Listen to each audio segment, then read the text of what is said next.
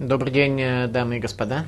Тема нашей сегодняшней лекции о божественной справедливости. Одна из самых фундаментальных мировоззренческих тем, которые существуют в иудаизме вообще и которую поднимает пророк Ирмияху. 12 глава, 1 стих. Цадиката Ашем ки леха, ах мишпатима даберутах, Мадо дерех рашаим цалеха, шалу коль богат. Прав будешь ты, Всевышний, чтобы я спорил с тобой. Однако по закону буду я говорить с тобой, почему путь нечестивцев получает успех и почему благоденствуют все вероломные. Аина, вопрос. Как устроил Всевышний этот мир, почему праведнику зачастую в этом мире плохо, а нечестивцу зачастую в этом мире хорошо. Прокер Мьяру поднимает один из самых злободневных мировоззренческих вопросов в иудаизме.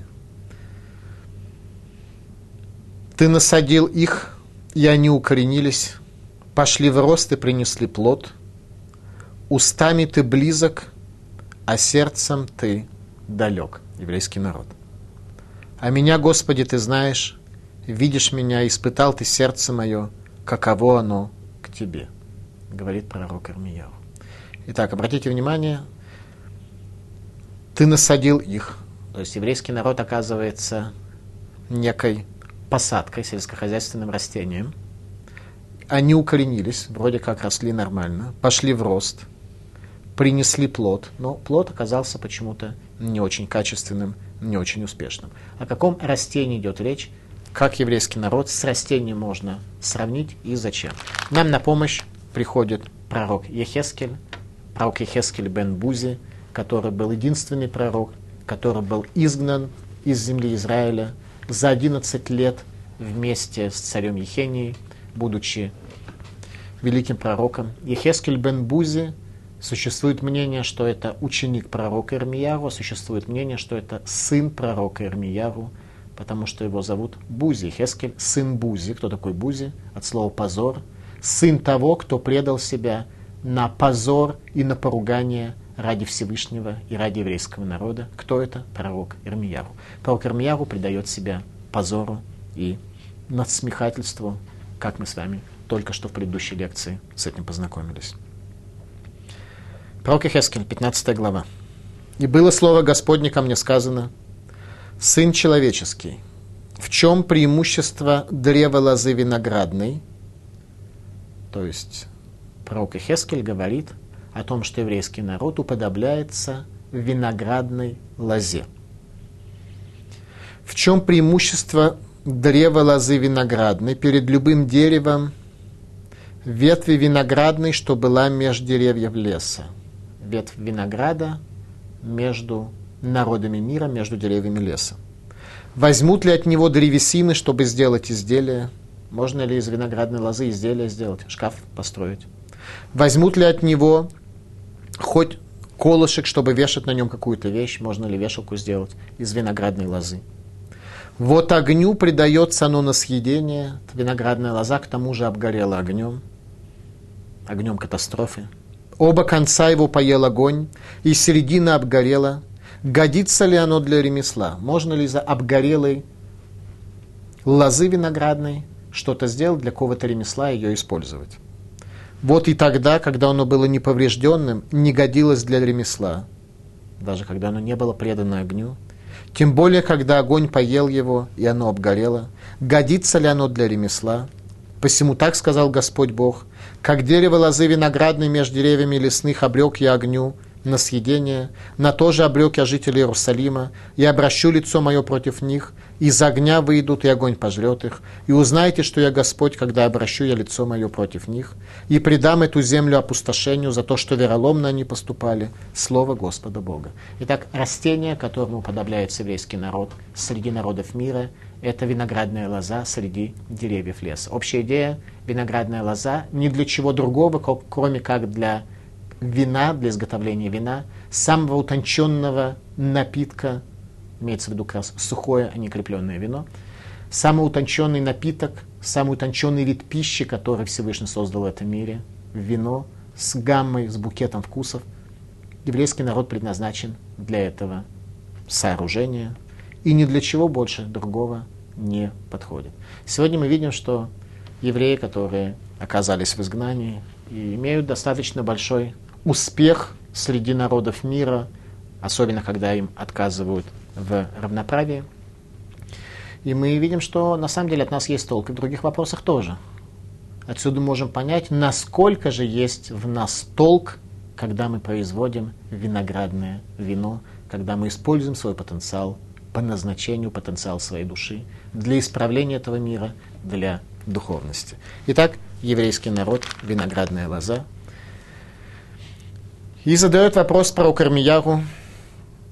Садик ата Ашем киарива леха. Праведен ты Всевышний, чтобы я спорил с тобой. Ах, мишпатим даберу тахну. Я буду говорить с тобой по закону. Маду дерах рашаим цалеха. Почему есть вот эти вот обожженные лозы винограда, которые не дают плодов, а только шумят и только застилают глаза дымом, которым они дымят, и смрадом, который они образовывают от своей жизнедеятельности. И при этом у них успех и благоденствие. О божественной справедливости – тема нашей лекции. Раша объясняет суть грамотной постановки вопроса о божественной справедливости в этом мире. Раши. Кшейтвакеях имха ידעתי כי תצדק בדבריך, אך חפץ אני לדבר משפטים אותך, להודיעך, להודיעני דרכך. Когда буду я спорить с тобой, знаю я, что будешь прав ты в словах своих, прав ты в законе своем. Однако желаю я говорить по закону с тобой, чтобы ты сообщил мне, раскрыл мне пути твои. Мошарабейну, который знал, постиг 49 воротов мудрости и не постиг 50-е ворота. В 50-х воротах как раз раскрывалась тема, почему существует ситуация, когда праведник страдает, а нечестивцу хорошо. Мушарабейну эта тема была сокрыта. При этом Малбим отмечает, что этот вопрос про Кармиягу задает Всевышнему после того, как он был опечален попыткой Куаней, Куаней Анатот Куаним из города Анатот, его отравить, и спрашивал, почему Всевышний терпит грешников на земле и дает им покой, успех и благоденствие. Обратим внимание на то, как пророк Ирмияру поднимает этот вопрос, потому что только из самого факта, из самой постановки вопроса мы можем очень многому научиться. Садика Тарашем Киари Валеха, праведен ты Всевышний, чтобы я спорил с тобой. Для пророка Ирмияру Всевышний является первостепенным понятием. Обычно люди задают вопрос, где был Бог, почему Бог поступает так или иначе, когда на самом деле для них Бог не существует, он просто для них находится в состоянии сокрытия. Для пророка Ирмияру это была первичная первооснова – Поэтому говорит он, «Цадик это Рашем Керива Алеха». Поэтому пророк Ирмияру остается эталоном мышления на все времена. Мидраш. Киарив имха, чтобы я спорил с тобой. Шеани райом умахар эйнени, вани арива имха. Что я сегодня существую, а завтра меня нет. И я при этом буду спорить с тобой. Это и есть определенное объяснение того, что человек лучше ему пыл свой немножко ограничить. Суть вопроса Мадуа Дерах Рашаим Цалеха. Почему есть успех в этом мире у нечестивцев? Пророк Ихескель, находясь в то время в изгнании, сформулировал тот же вопрос словами «Азаба Шеметарец» – «Оставил Бог землю». Это сказал пророк Ихески. То есть Всевышний ведет себя так, что его рука в этом мире уже сокрыта перед разрушением храма. Ктава Софер. Одгем мацлихим бешашо симра умамрим пирашем. Ктава Софер говорит, что люди имеют успех в час, когда они делают зло и восстают против уст Всевышнего. Сказано в книге Зогар. Кама нашим гдулим крумин гаулам бахикаразу беротам дерах рашаим цалеха. Сколько больших людей пропали из этого мира, то есть пришли к искривленным и неверным умозаключениям, которые в результате привели к их пропаже из этого мира, из будущего. Когда занимались они этим исследованием, когда видели они, что у пути нечестивых есть успех. Сколько людей пытались постичь это, приходили к вероотступничеству, приходили к видению о том, о чем сказал пророк Ихескель, что Всевышний оставил землю, но для пророка Ихескеля, великого пророка Израиля, не было в этом вопроса. Всевышний говорил, что он сокроет свое лицо и будет вести себя по отношению к земле так, как будто его в этом мире нет. А люди видели, что Бога нет, и почему-то приходили к неожиданным совершенным заключениям, что и приводило к их потере доли в будущем мире. И в этом тоже. Успех нечестивых людей обычно люди оценивают как сбой в божественном проведении. Нам почему-то принято считать, что если человек хороший, то ему в этом мире должно быть хорошо. А если человек плохой, то ему должно быть плохо. Тогда нам было бы как-то легче, казалось бы, что это правильно. На самом деле это совсем не очевидно. Вилинский Гаон объясняет благоденствие грешников тем, что Рошем Цафебо вынутен ло това, киюде шеяво мимену зератов что Всевышний наблюдает за человеком и дает ему добро, ибо знает он, что произойдут из этого человека хорошие потомки. После этого человека будут хорошие потомки. То есть человек на самом деле может существовать в аспекте надежды Всевышнего на то, что он исправится сам. Или, может быть, не сам, а через сколько-то поколений произойдут потомки. Но при этом, если человек еще детей не рожает и ограничивает свое деторождение, тогда плохо. И действительно, потомки изгнанников, тех, кто был недостоин земли Израиля, удостоились вернуться из изгнания, построить второй храм, составили Мишну Талмуд и оказались нашими предками. Прокер Мияру поднимает вопрос «Садик это ки арив имха». Тем не менее, для нас все-таки нужно понять, где проходит божественная справедливость. Всевышний не создал в этом мире равные возможности, а именно один человек рождается в богатой, знатной духовной семье, другой в бедной, духовно пустой и так далее. Но Всевышний дает нам равные возможности. Не в равных условиях Он нас создает, но в равных возможностях. Потому что тот, кто родился, скажем, на 80-й ступени, и даже не деградировал, а поднялся на три ступени, 83, то он получит награду, он осуществил работу на три ступени. А тот, кто родился на десятой ступени, поднялся еще на 10, он осуществил работу на 10. Поэтому, поскольку Всевышнему нужны разного рода работники в разных условиях, то он создает разных людей. Вопрос, который перед нами стоит, где справедливость в этом мире? И еще раз наше ожидание почему-то, что хорошему человеку должно быть здесь хорошо, а плохому плохо. Хотя на самом деле нигде в иудаизме такого не сказано. Сказано, что за наши поступки, за нашу работу, за наше служение нас ожидает награда в будущем мире. Это сказано. То, что Всевышний праведникам обещал будущий мир на земле, такого нигде не сказано. Грешник, которому плохо, грешник, которому хорошо, праведник, которому плохо, праведник, которому хорошо, это то, что необходимо понять. В качестве эпиграфа я хотел бы привести следующие слова из Талмуда в трактате Брахот. Гизагару меод ми шор шахор беймей нисан – очень берегитесь, будьте очень аккуратны от черного быка в дни Нисана, в дни месяца Нисана, весной. Крайне будьте осторожны от черного быка в дни Нисана. В качестве эпиграфа. В конце мы попытаемся объяснить этот эпиграф и дать ему более глубокое понимание.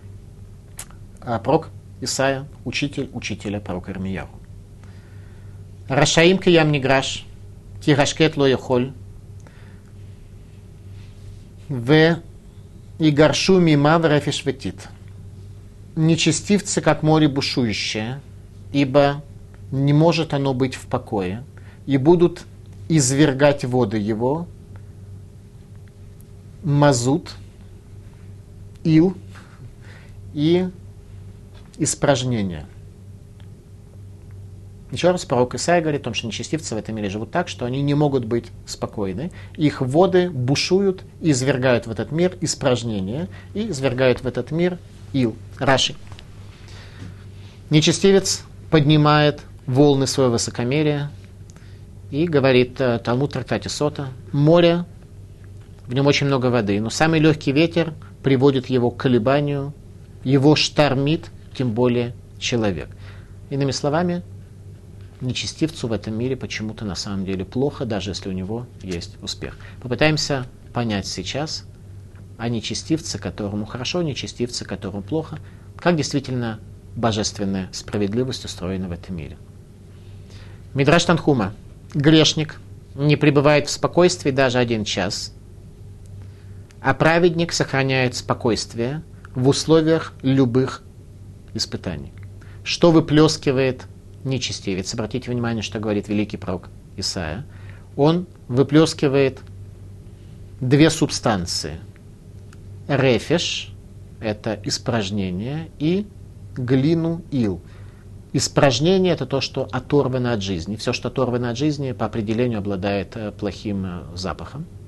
Он испражнение, то, что оторвано от жизни, это его и есть производство нечестивца в этом мире. Он это выплескивает вокруг себя, разбрасывает щедро вокруг себя.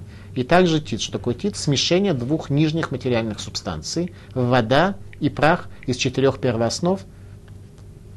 Вода, прах, две самые нижние. Дух – и огонь, вода и прах самые нижние, именно это и разбрасывает вокруг себя нечестивец. Не разбрасывать не может. Есть что-то, что не дает ему покоя, и он вынужден поделиться со всеми окружающими самыми нижними субстанциями, плюс тем, что оторвано от жизни, то есть испражнения.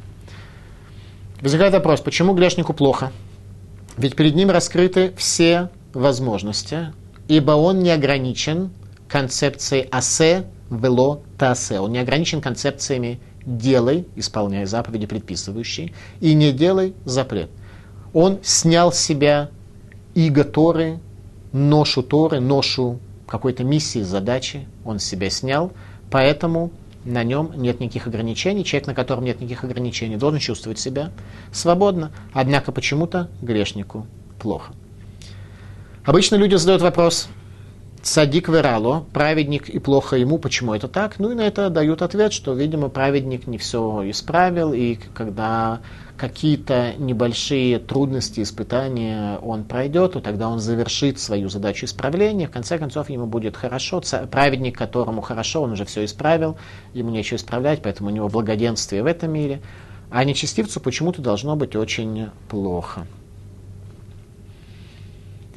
Нечестивцу плохо. Об этом сказал пророк Гуше, последний из пророков Израиля. Шува Израиля адашем элакейха кикашальта баванеха. Вернись, Израиль, к Богу твоему, ибо у тебя преткновение образовалось от грехов твоих. Ты оказался в состоянии преткновения, ты споткнулся, упал от грехов своих. То есть почему-то нечестивец, даже когда он благоденствует, Почему-то он в состоянии преткновения глобального находится. Споткнулся и упал, и это сопровождается глубинным ощущением, что жизнь не работает, даже если его соседям кажется, что у него успех и благоденствие. Пророк Амос говорит о состоянии греха следующими словами. Бекат Авен, долина пустоты – при этом указывая, что в долину пустоты приходит человек, когда исполняется сказанное, плешь на каждой голове. Сегодня у нас немножко образная лекция, много понятий из Танаха. Волосы у человека предназначены с точки зрения Кабалы для передачи определенного влияния, что лишний раз раскрывается в идее служения Назира, поэтому женщина, энергетика, которая должна находиться внутри своего дома, покрывает волосы, мужчина, суть которого осуществление изменений в этом мире. Волосы не покрывает, кипа не предназначена для покрытия волос, она предназначена для покрытия головы в рамках значения, значения своего служения. А когда образуется плешь на голове, то есть когда человек перестает э, обладать способностью влияния на этот мир, осуществления своей работы, то это приводит его в Бекат Авен, в долину пустого, холостого бытия, бесцельного, безрезультатного. И Раша говорит, что Бекат Авен, согласно пророчеству пророка Амоса, последнего из двух пророков Израиля, северного израильского царства десяти колен, которые были изгнаны Санхиривом и, в общем-то, в истории еврейского народа больше после изгнания участия не имели. Так вот, этот пророк говорит, что Бекат Авен, долина пустого, это то географическое место, которое создает себе человек. Раши, объясняйте слова, место в доме. Последняя домская цивилизация, построенная на принятии человеком и осязаемости для человека этого мира и отсутствия мира будущего. Раши говорит, место в доме, бекат авен, жизнь суетным, когда нет у человека на самом деле удовлетворение от того, что он бегает по этой долине, и, к счастью, его это не приводит. Авен – пустое, тщетное, не греющее душу и сердце, количественное, но не качественное, что сопровождается тем, что жизнь не работает. Поэтому даже если есть успех у нечестивца, то этот успех зачастую может быть только внешним, формальным. Внутри бекат авен, внутри долины пустоты. Пророк Исаия – Ген кулам эфес маасегем, рух в итогу. И вот все это пустое, авен, эфес маасегем, пустота в деяниях, дух и хаос их возлияния, нет никакого результата. Что происходит с нечестивцем, который из земли обетованной, из земли желания попадает в долину Авен, в долину пустого. Батуа Хальтогу, он уповает на хаос, Ведабершав и говорит пустое. Гару Амаль породил труд, постоянный труд. Вегулид, что он забеременел Амаль, забеременел пустым трудом. И что он родил? Родил Авен, родил пустое. То есть тот, кто уповает на хаос, говорит пустое, зачал тяжелую работу, и что он родил? Родил пустое. Пророк Исаия.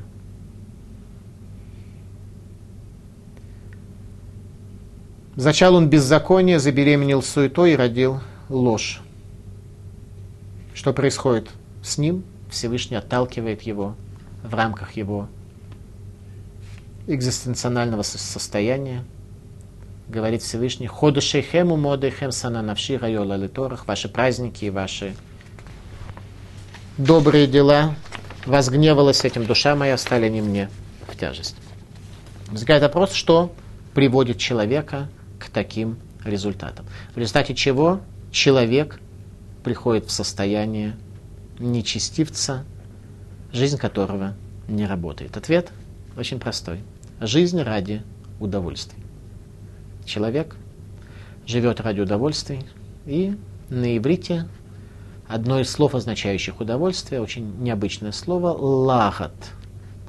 Лагат – это меч, жар, точнее, меча, который охраняет путь к Ганедену и дереву жизни. Когда Всевышний изгнал человека из Ганедена, то сказано, что поместил он лага тахера вамитапахат, чтобы сторожить путь к Ганедену и к дереву жизни, чтобы человек с легкостью в Ганеден не вошел. Еще раз, что сторожит вход в Ганеден? Лага тахерев амитапахат. Дословный перевод – жар меча, вращающийся. Вопрос – кто жар вращается или меч вращается. Лахат ахерев амитапахат. И тот, и другой. Лагот – жар, который предохраняет путь к дереву жизни. Почему Всевышний не захотел, чтобы человек имел доступ к Ганедону? По той простой причине, что если бы он съел от дерева жизни, то тогда бы он завершил всю задачу человека в этом мире, а в этом мире у человека есть задача прийти к жизни. И он должен прийти к жизни своим волевым решением, своим служением, а не поеданием плодов Ганедана. Поэтому он был изгнан. И что не пускает его к дереву жизни и к Ганедену, это лагатим, страсти. Когда человек живет страстями, вот именно эти страсти, которые внутри него разгораются, именно они его в Ганеден не пускают. Лагат ахерва митапахат. Страсти охватывают его с головы до ног, и человек остается возле разбитого корыта на берегу моря, символа хаотического, коллективного, бессознательного. И там он э, живет, так что его единственное корыто разбито. Мидраж. Кшейрега Адам лагат и фахеда в Как только человек видит жар, вот этих жар страстей, которые охватывают его, должен он преисполниться страхом и отойти. Если ты хочешь попасть в Ганеден, если ты хочешь пройти к дереву жизни, и чтобы с деревом жизни ты был связан при своей жизни в этом мире. Илкут Шимони, лагат зе гейном. Лагат, вот этот вот страсти, вращающийся меч со страстями, которые не пускают тебя в Ганеден, это геном, гиена огненная, причем в обоих мирах. В обоих мирах. Тот, кто наследует геном после своей смерти, в этом мире у него тоже проекция генома есть. Тот, кто унаследует Ганеден, в этом мире у него есть определенная проекция Ганеден. Я хотел бы привести повествование в Талмуде, которое приводит Раба Барбархана по поводу жизнедеятельности человека, что приводит его к большим-большим проблемам. Мы можем из этого мидраша выучить для себя определенный путь. Сказано так.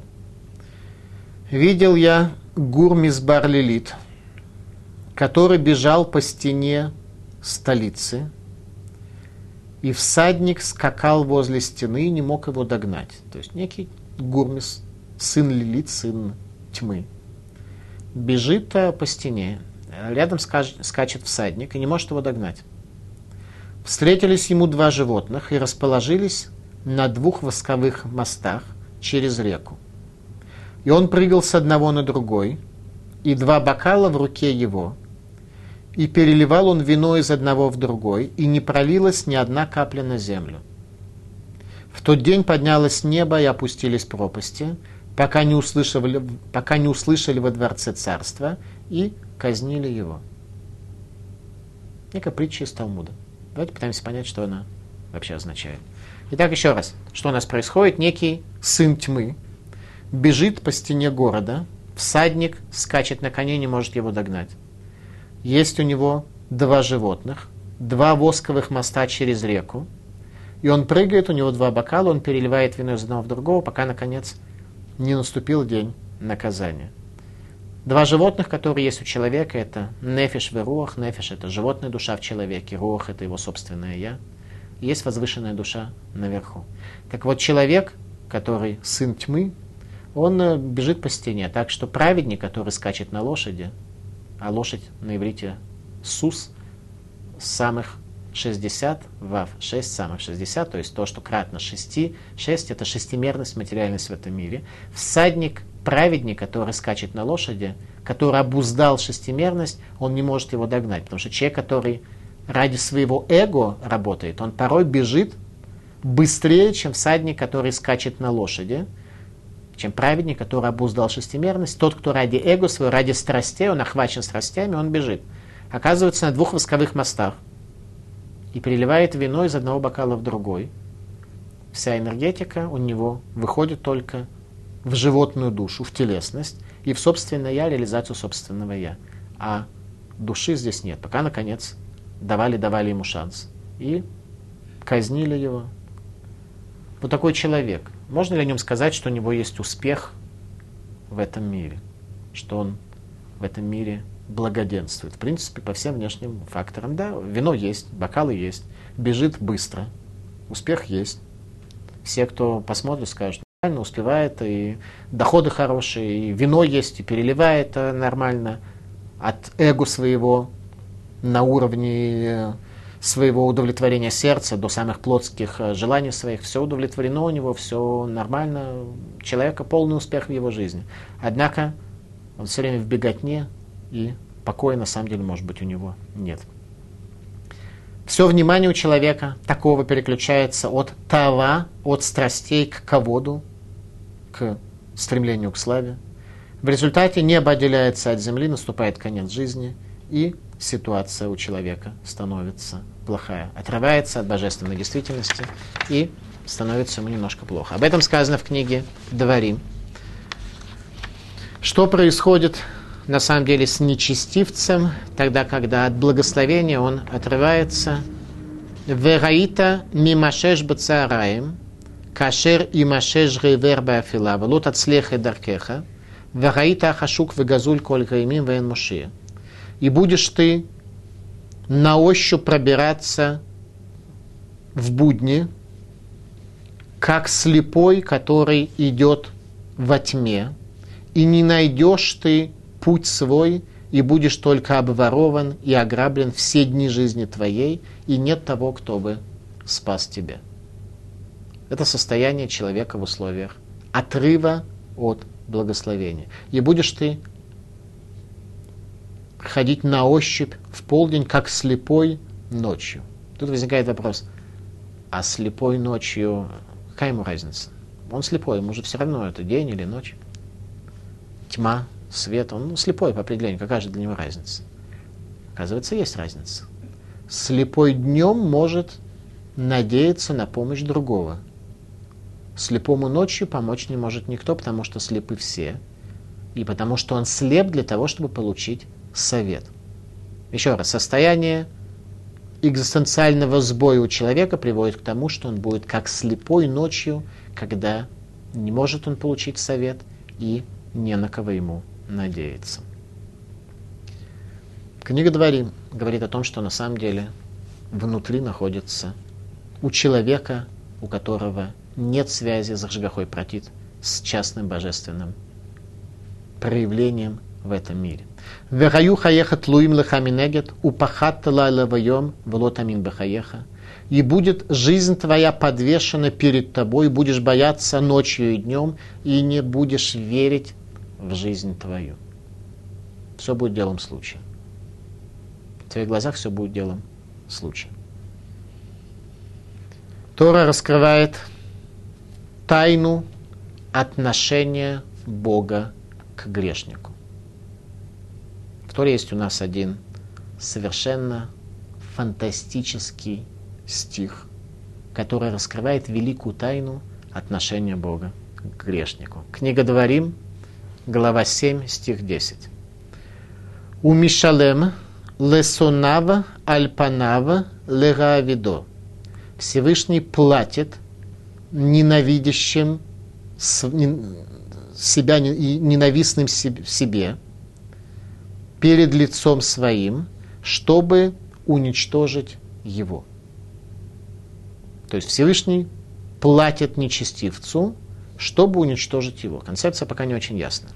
Давайте попытаемся разобраться. Общая идея следующая, что полный грешник получает в этом мире все. Ему хорошо. Тот, кого Всевышний ненавидит, то есть у кого нет шансов на исправление, тот получает все и пропадает из этого мира, ждет его геном. То есть лагат у него работает, благоденствие у него есть, покой, спокойствие, все у него есть. Грешник с потенциалом тшувы, с потенциалом исправления, ему плохо. Отношение Бога к человеку состоит из двух принципиальных составляющих, взаимодополняющих. А именно, первое это яхас, суть отношения, второе это меда, способ проявления этого отношения. А именно, можно любить, но скрывать можно ненавидеть, но давать все, что человек захочет. У Бога есть по отношению к человеку два типа отношений, всего лишь два типа отношений. Первое – кирва, близость. Второе – есталкут, отдаление, отрыв от этого человека. При этом медот способов проявления себя в условиях двух этих видов отношения может быть бесконечное количество, их может быть очень много. Но типов отношения Бога к человеку есть только два – близость или отдаленность. Зачастую человек, в данном случае нечестивец, может считать, что он любимец Бога, что у него успех, куда бы он ни сунулся, на самом деле все наоборот. Всевышний бросил ему кость, чтобы он благоденствовал, и человек не имеет доли в будущем мире, ничего не получает. Другой человек может страдать, может мучиться, может считать, что вся его жизнь бессмысленная, что Бог отвернулся от него, но на самом деле Бог улыбается его поступкам, ждет от него величия и ждет от него очень больших свершений. При этом он дает ему мало или даже посылает ему какие-то трудности, испытания, болезни. Отсюда взгляд иудаизма на страдания. Если мы смотрим, что все дело случая, то, конечно, человек э, здоровый и богатый э, – это лучше, чем человек бедный и больной. Но если мы смотрим на то, что наша задача осуществить наше служение, и мы знаем, что у Бога есть два типа отношения к человеку, близость или отдаление, то тогда, во-первых, мы понимаем, что нет случайности в этом мире. Во-вторых, мы будем иметь больше сил для того, чтобы не сломаться в условиях испытаний. Конечно же, не дай Бог никому. И мы просим, чтобы Всевышний не дал нам испытаний, которые нам будет тяжело или непосильно вынести. Об этом сказано в словах пророка Леха Рашем Рагдула Рагвура Ратиферет Ванецах Верагот. И тебе Всевышний величие и сила и красота и вечность и слава. Такое описание слов Всевышнего. Что мы отсюда учим? Что Всевышнему величие, то есть он обладает способностью оказать воздействие на этот мир, чтобы не произошло здесь никакой случайности. То есть сама идея первой заповеди из числа десяти заповедей. Люди обычно любят говорить, что 613 для них тяжеловато, но вот 10 они соблюдают железно. Иногда спрашиваю, какая первая заповедь? Первая заповедь, э, люди говорят, э, ну точно не знаю, ну напомни, так я, ну я соблюдаю железно. Не знаю точно, но соблюдаю. Так что ты соблюдаешь? Первая заповедь, э, Анухи Ашем Элокеха Мерец Мицраем. Я Бог твой, который вывел тебя из земли египетской. Что это за заповедь? Она запрещающая, она предписывающая. Как исполнить эту заповедь? Я Бог твой, который вывел. Это некая формулировка некой концепции. А как ее исполнить? Задача ее исполнения. Это действительно раскрыть из действительности – что Всевышний – объективная реальность, данная нам в ощущении, не зависящая от нашего сознания, что Всевышний просто существует и нет случайности. Об этом сказано. Лехаша Магдула, тебе Бог величие, ты объективная реальность. Вы агвура, тебе силы, так что нет никаких случайностей. Потому что если в этом мире есть случайности, значит Бог не обладает силой, и Он не един, а есть как бы Бог. А и есть случайности тоже. Ватифер, от тебя красота. То есть в конечном счете все твои поступки, и в частности то, как ты относишься к праведникам, даже если они страдают, и к нечестивцам, если у них есть успех, это все красота. Сейчас мы не можем это понять, сейчас не можем увидеть. Как сказал пророк Исаия, что не ваши мысли мои мысли, не ваши пути мои пути. Венецах и вечность, и город слава. Что значит вечность и слава? На иврите нецах, нецахон, победа, это с точки зрения мудрецов Махшавы, Маораль из Праги, несогласие с ведомым творением.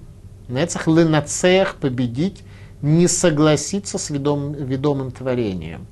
Творение, может, захочет жить каким-то определенным образом. Всевышний не согласен с ним и спорит с ним. Человек чувствует боль, потери, трудности. Года, слава, от слова муде согласен, согласен.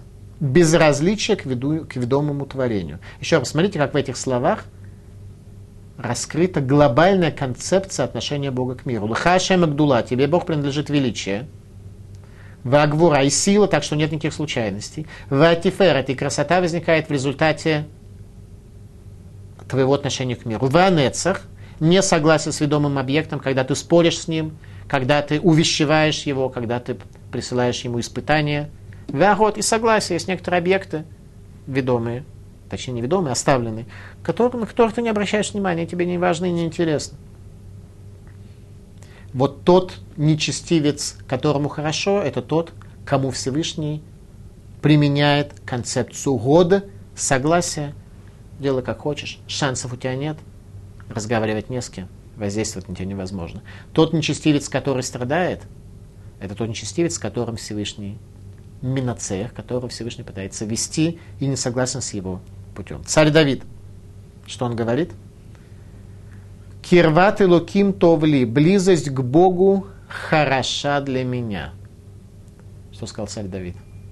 У царя Давида не было спокойного дня в его жизни.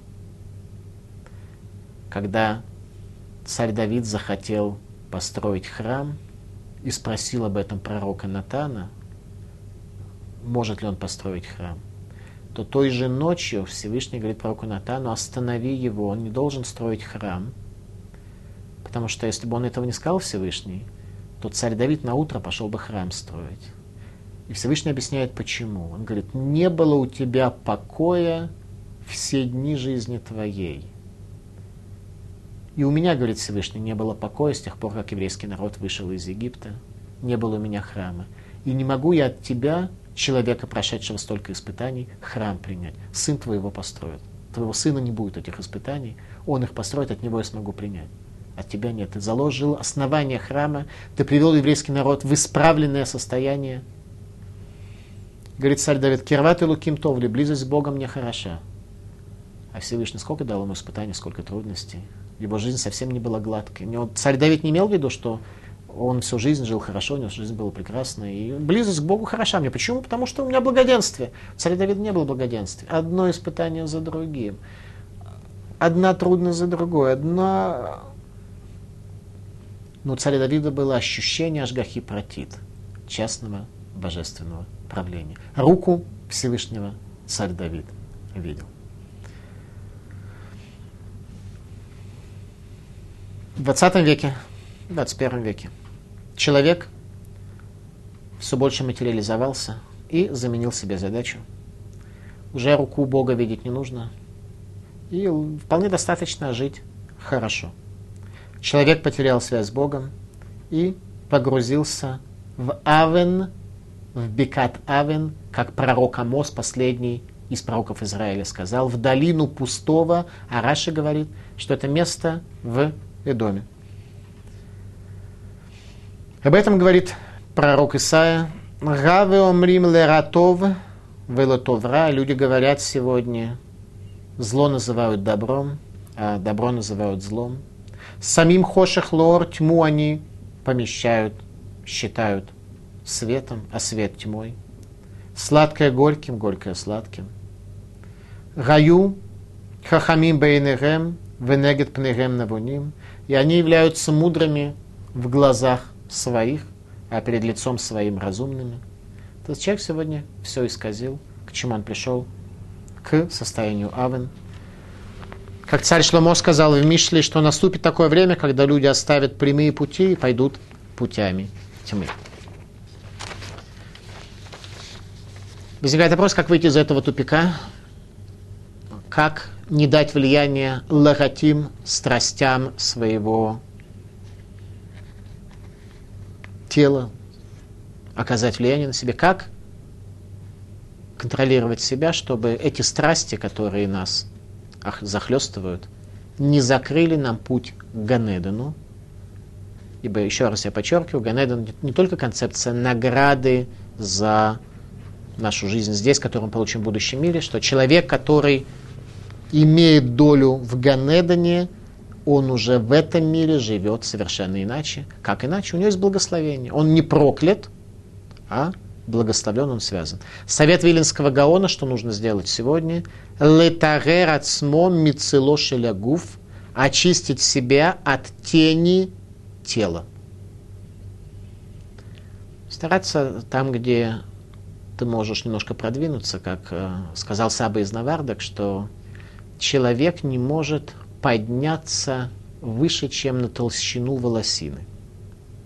Выше, чем на толщину волосины человек подняться не может. Испытание выше, чем на волосину, человек споткнется, растянется, развалится, он не может. Максимум, что он может перешагнуть, это через волосину. Выше, чем через волосину, перешагнуть невозможно, зацепится, упадет. Ничего не выйдет. А в Талмуде сказано в связи с этим, что а когда придет Машиих и пропадет зло, истина раскроется перед людьми, то все будут плакать. Все это кто?